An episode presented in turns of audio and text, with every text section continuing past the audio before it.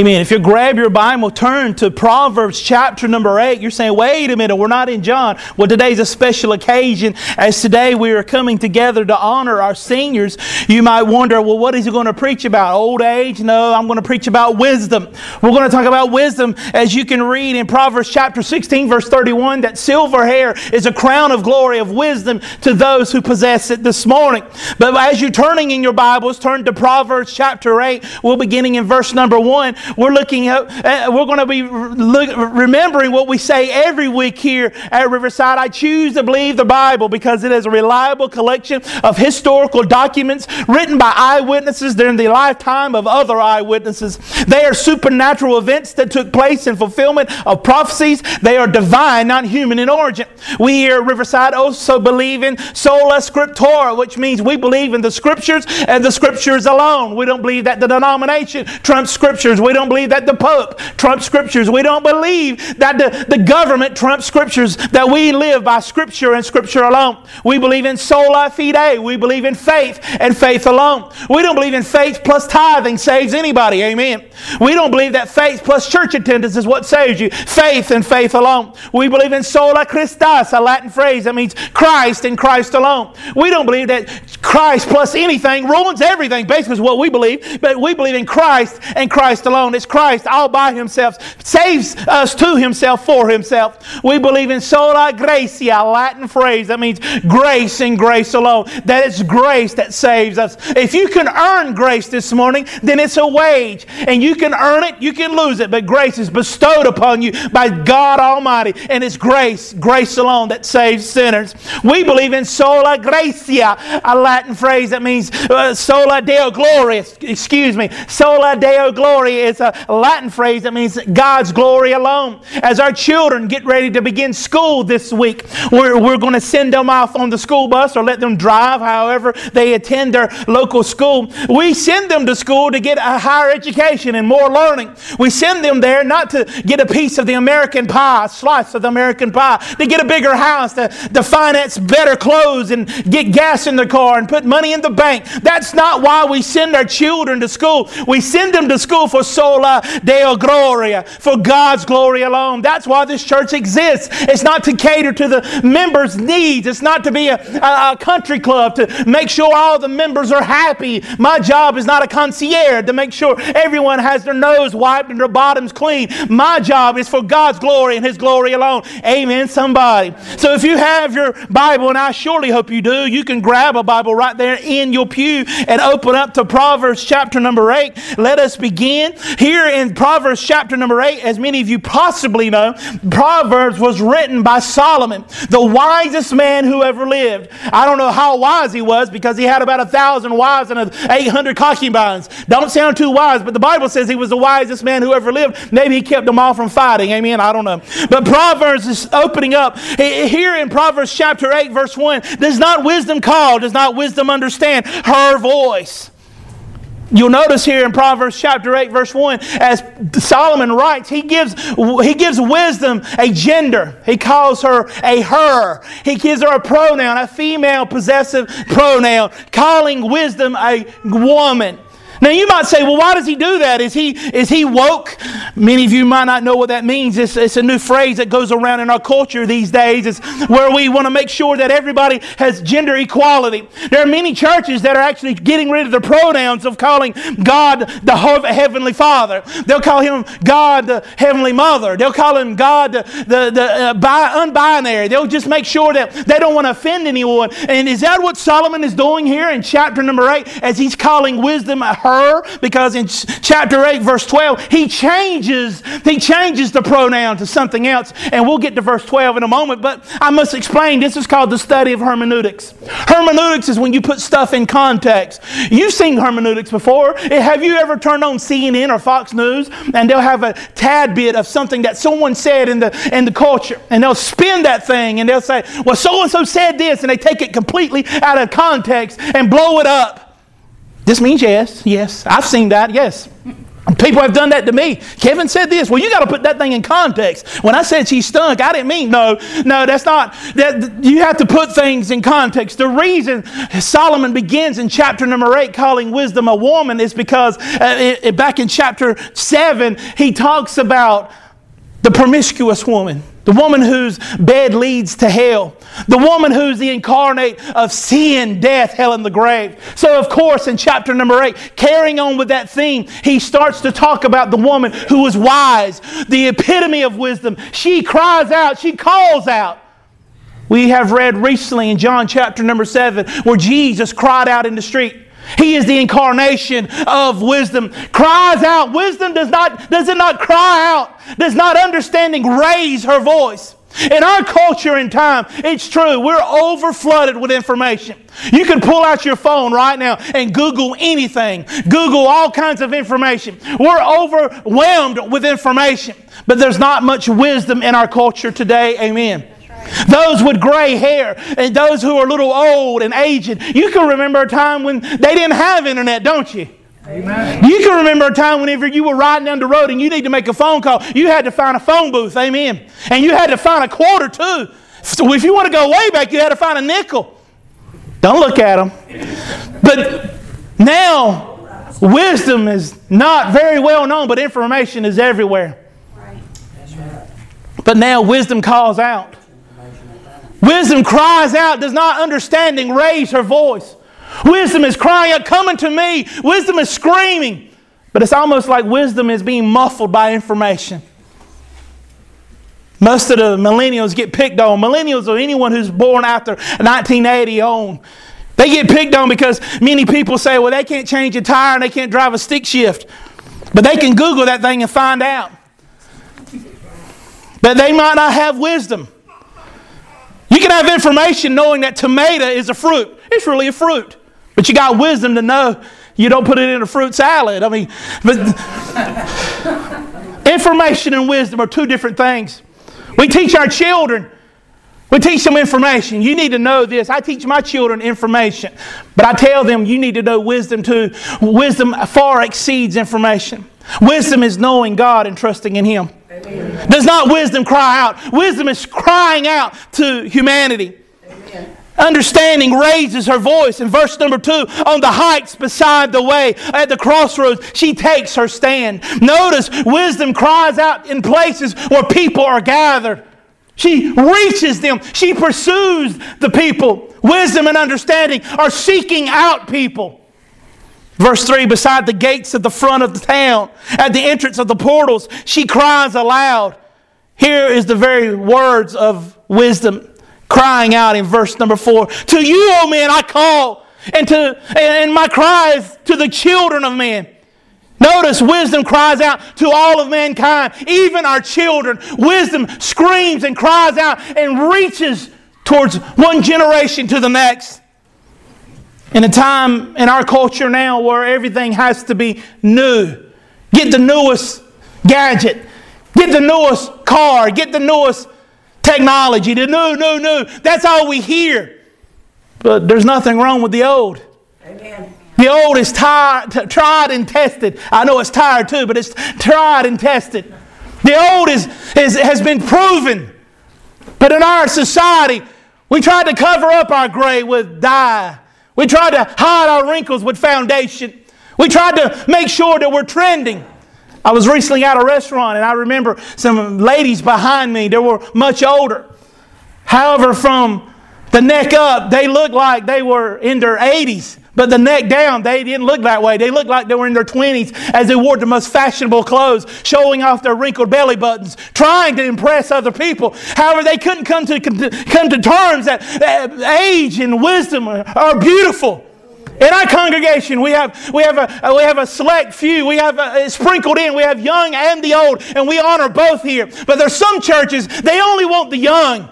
They only want the zeal and the passion, but we need the age and the wisdom also sprinkled in. We need the understanding, and I thank God that we have that here at Riverside. That we don't toss out the aged and the old into tradition. That we can learn something from one generation to the other, but we must understand each other because it's not about generations. It's not about building a millennial church that's on the cutting edge. It's about honoring Jesus, Jesus, and Jesus alone. Here, wisdom cries out to all generation. One cries out to man and the children of man. This is what wisdom says in verse 5. Oh, simple ones, learn prudence. Oh, fools, learn sense. If you're here today and you feel simple, truly, come, come learn from wisdom. If you don't have wisdom to be a, a godly husband, come learn from wisdom. If you don't have wisdom to be a godly wife, come, come learn from wisdom. If you don't have wisdom to be a, a, godly son or daughter, come learn from wisdom. How do you deal with aged parents? Come learn from wisdom. How do you deal with crazy children? Come learn from wisdom. How do you keep a marriage together? Come learn from wisdom. How do you carry yourself as a young man? Come learn from wisdom. How do you carry yourself as a young woman? Come learn from wisdom. Verse 6 Hear, for I will speak noble things, and from my lips will come what is right. Notice in verse 6 the lips of wisdom always speaks what's right. Wisdom despises lies. You will not find any gray area when it comes to wisdom besides the gray hairs. Gray. In a time where we have 50 shades of gray is the number one book in our society.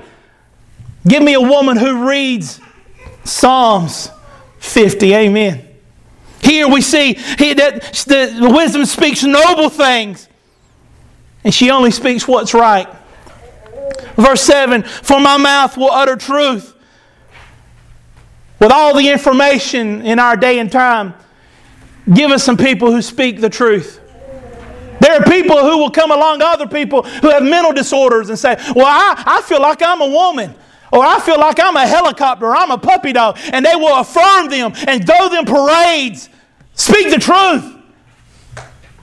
You were born a man or a woman designed by God. And the truth is, you can cut off whatever you want, take whatever hormones you want, but you cannot change your biology. That's the truth. Homosexuality is a sin. That's the truth. Amen. Shacking up is a sin. That's the truth. Amen. Worshipping anything other than Jesus is a sin and idolatry. That's the truth. From her lips will come what is true and what is right. In verse 7, she will utter the truth. Wickedness is an abomination to my lips. Notice you will not see wisdom compromising. Wisdom will not change things to make sure the culture is comfortable in its sin. In verse number 8, all the words of my mouth are righteous, and there is nothing twisted or crooked in them. Truth is a straight shooter. Verse 9, they are all they're all straight to him who understands, and right to those who find knowledge. Verse 10, take my instruction instead of silver, and knowledge rather than the choice gold. For wisdom is better than jewels, verse 11, and all that you may discern cannot compare to her. In verse 10 and 11, wisdom exclaims that wisdom is better than money, better than being paid, better than being paid to be foolish.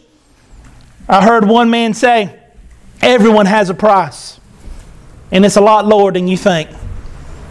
How much could we pay you to compromise and let truth fall into the streets? How much could we pay you to ignore the truth and ignore wisdom? Verse 11 For wisdom is better, far better than jewels, that all who may desire cannot compare with her. There's no comparison. Amen. No comparison between wisdom and filthy lucre is what the Old Testament calls it. In verse 12, I, wisdom, dwell with prudence. Here we see a shift in verse number 12 as Solomon writes. Now he begins to put the indwelling of wisdom in the person of Jesus Christ. For who else is wisdom in this passage describing? As we read it together in verse 12, I, wisdom, dwell with prudence, and I find knowledge and discretion.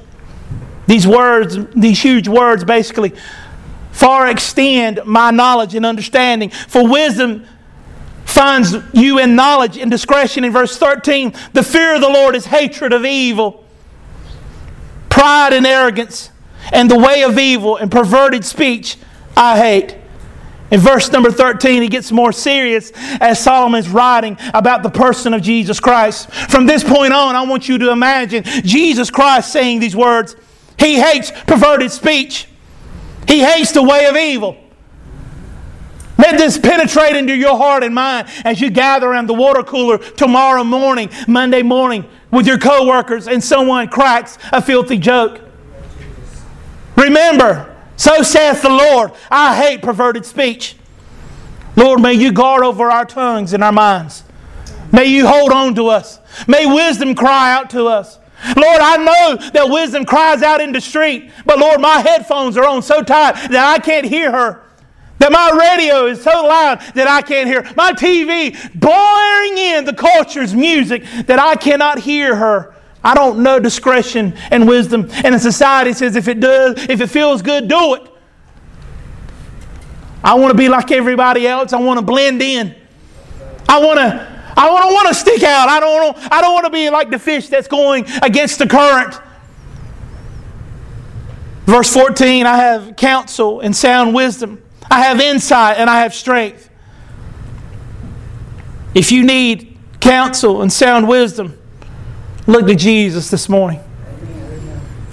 If you need strength this morning, look to Jesus. If you need understanding, look to Jesus. Verse 15 By me kings reign, and rulers decree what is just. By me princes rules. In verse 15, we see that all things were created for him, through him, and by him, speaking of Jesus Christ. In verse 17, I love those who love me, and those who seek me diligently find me. Are you seeking wisdom today, or are you dulling your wisdom?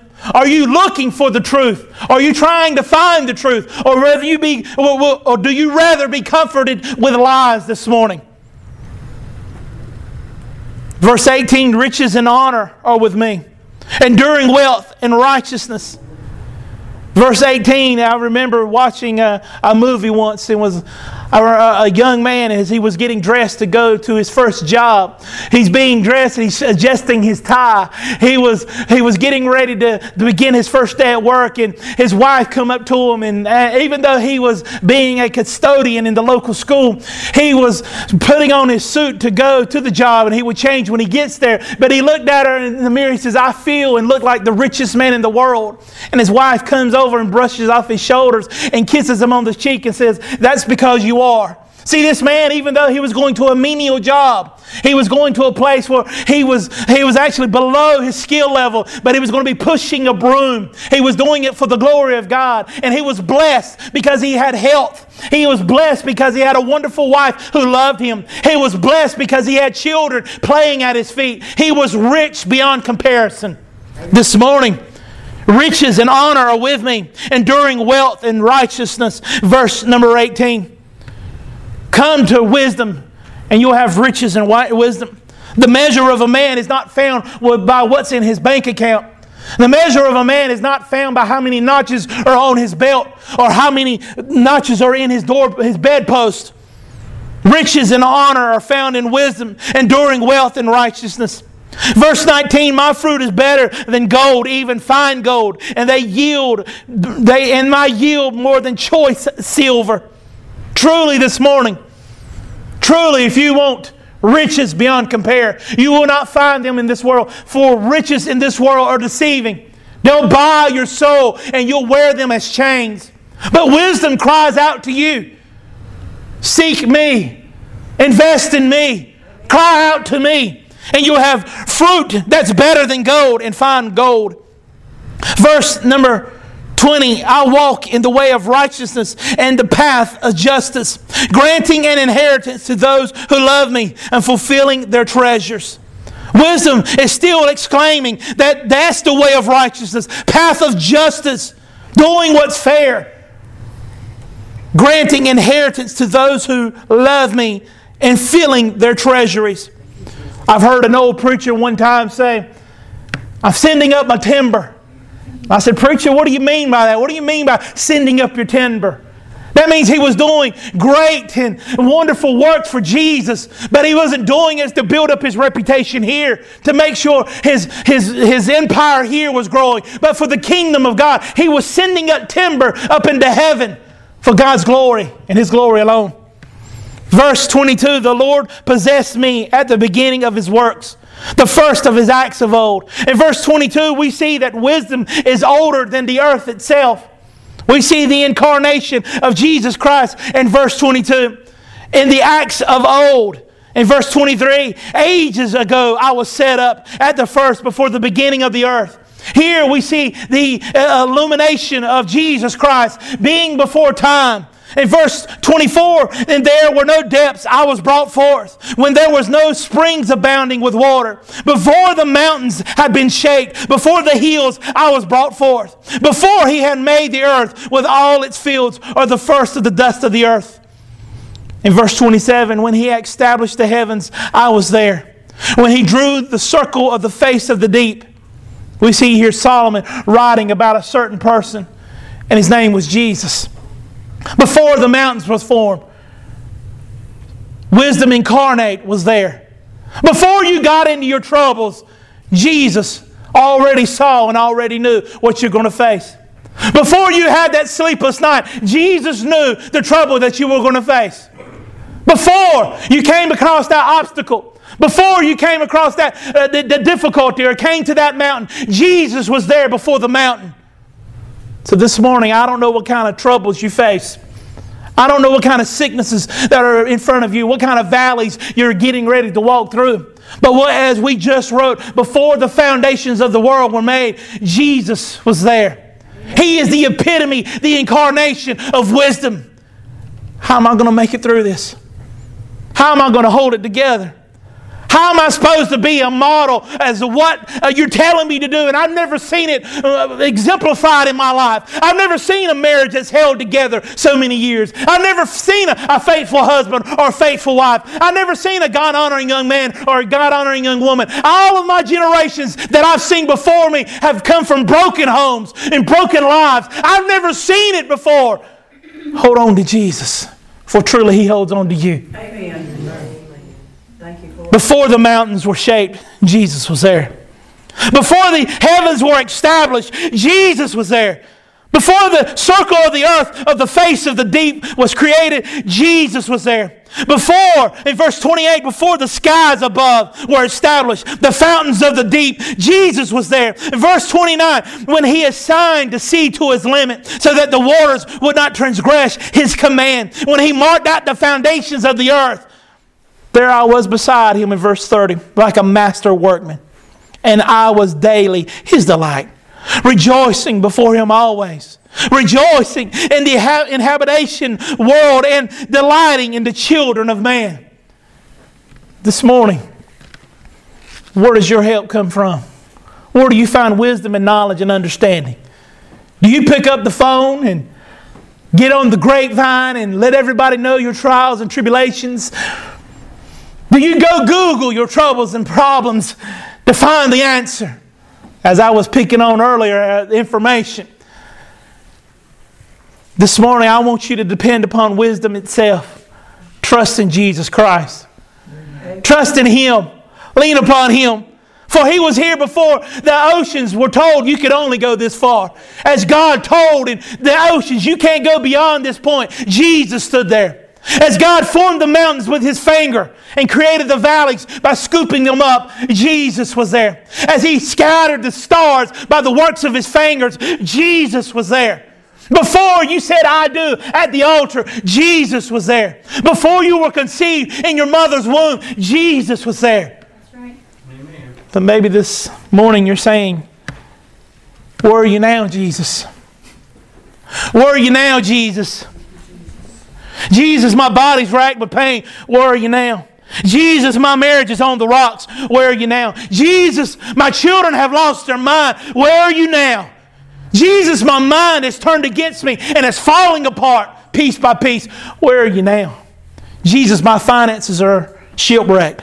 Where are you now? Thank you, Lord. Thank you, Jesus. Jesus, my relationship is falling apart. Where are you now? Jesus, I can't sleep at night. Because I'm swimming my bed in tears. Where are you now? Jesus is there. He's still seated on the throne. Amen. Nowhere do I read in Scripture that they'll have an election every four years to find a new Jesus. Praise the Lord. Amen. Praise. We're not going to storm the gates of heaven and kick in the gates and pull down his throne and establish our own rule and reign. No one is going to be elected King of Kings and Lord of Lords here. There's only one Prince of Peace, and they call him that because he gives peace. Amen. If you need peace today, come to Jesus. How do I do that? What are you talking about? Speak plain language. Let me lay it down simple for even my children can understand. You've lived your life the way you wanted to live. You've done all that you wanted to. You actually have looked up at God and said, I'm going to call my own fouls and my own strikes. I got this. I'm going to run things. You step aside. You may be God in heaven, seated on the throne, but you're not going to be the God of my life. For I'm a rebel. I'm a deserter, a deserter. I've gone and done whatever I wanted. Today, He extends an olive branch. You say, I'm going to live how I want, I'm going to do it my way. You say that's a sin, I'm going to say it's not that bad. I'm going to do whatever I desire. So God sends a diplomat to speak to you. The diplomat is not me. The diplomat comes between you and God, and he tries to negotiate. The diplomat speaks to you and says, God is holy. God says that idolatry is a sin. God says uh, envy is a sin. God says that murder or unforgiveness, gossip is a sin. God says that lust is a sin. Pride of life is a sin. Gluttony is a sin. God says that dishonoring your mother and father is a sin.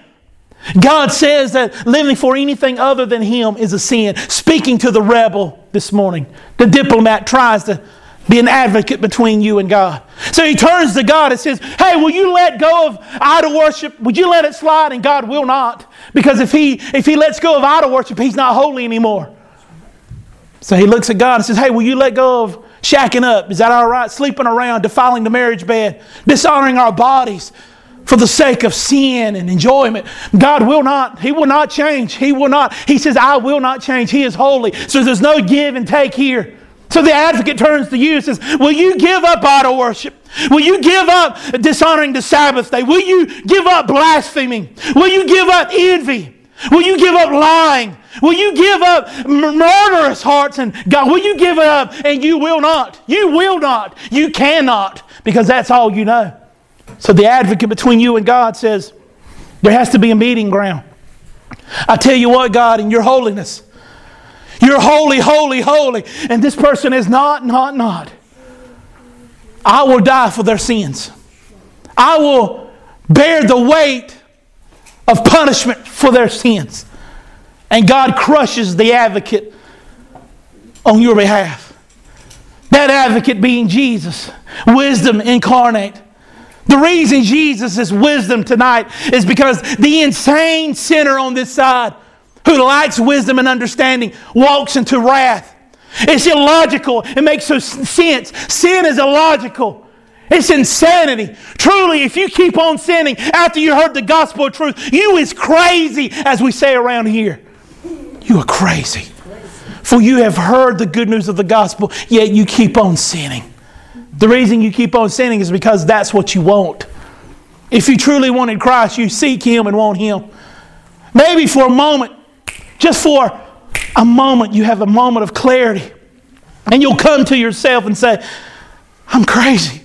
I keep on sinning when He has offered an atonement for me.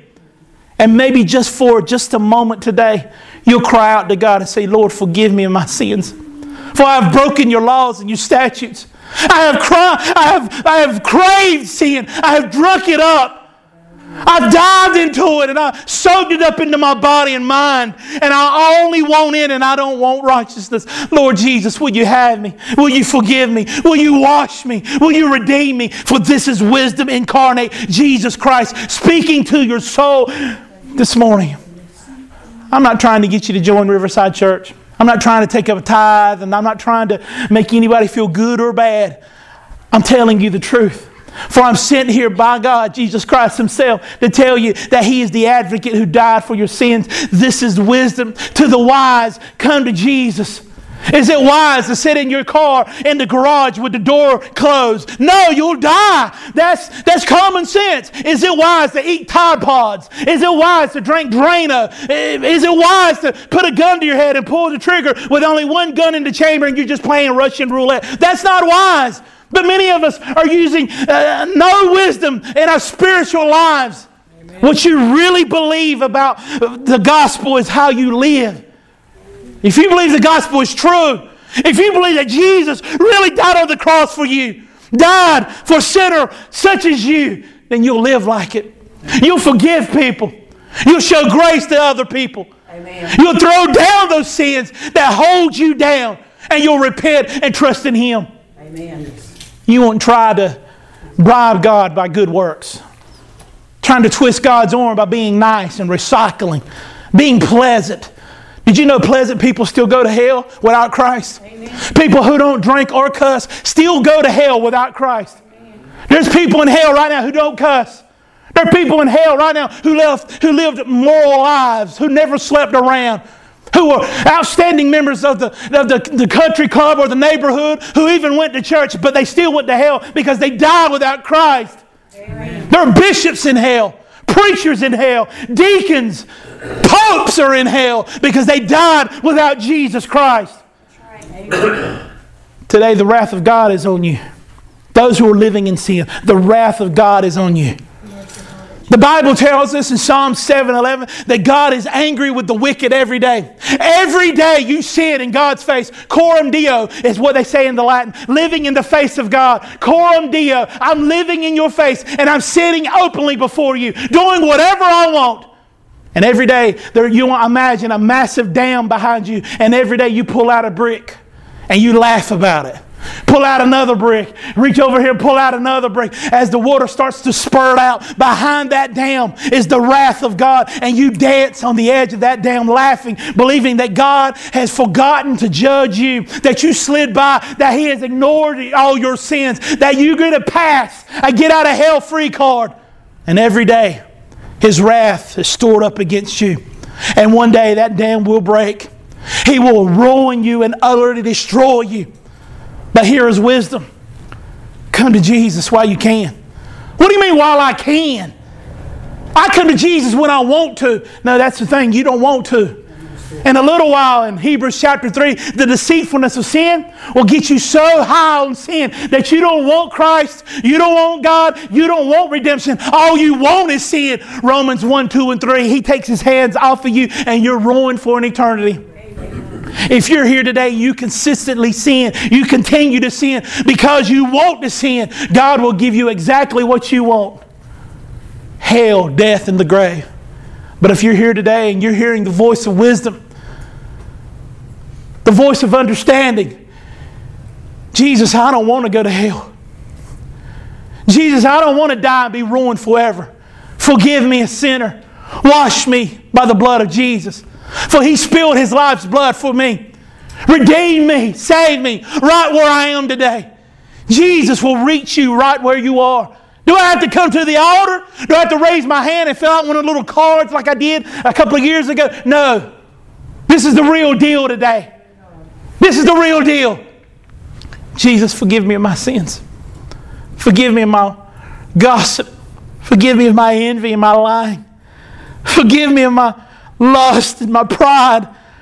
Forgive me of my anger and unforgiveness. Forgive me of dishonoring my parents. Forgive me of dishonoring the Sabbath day. Forgive me of blaspheming your name. Forgive me of worshiping things smaller than you. When I say worshiping things smaller than you, I mean, I want you to imagine right now that one thing in your life you could not live without. Whether it be your children, your wife, that golf club at home. It can be that job. No matter what it is, that one thing you could not live without. That is an idol.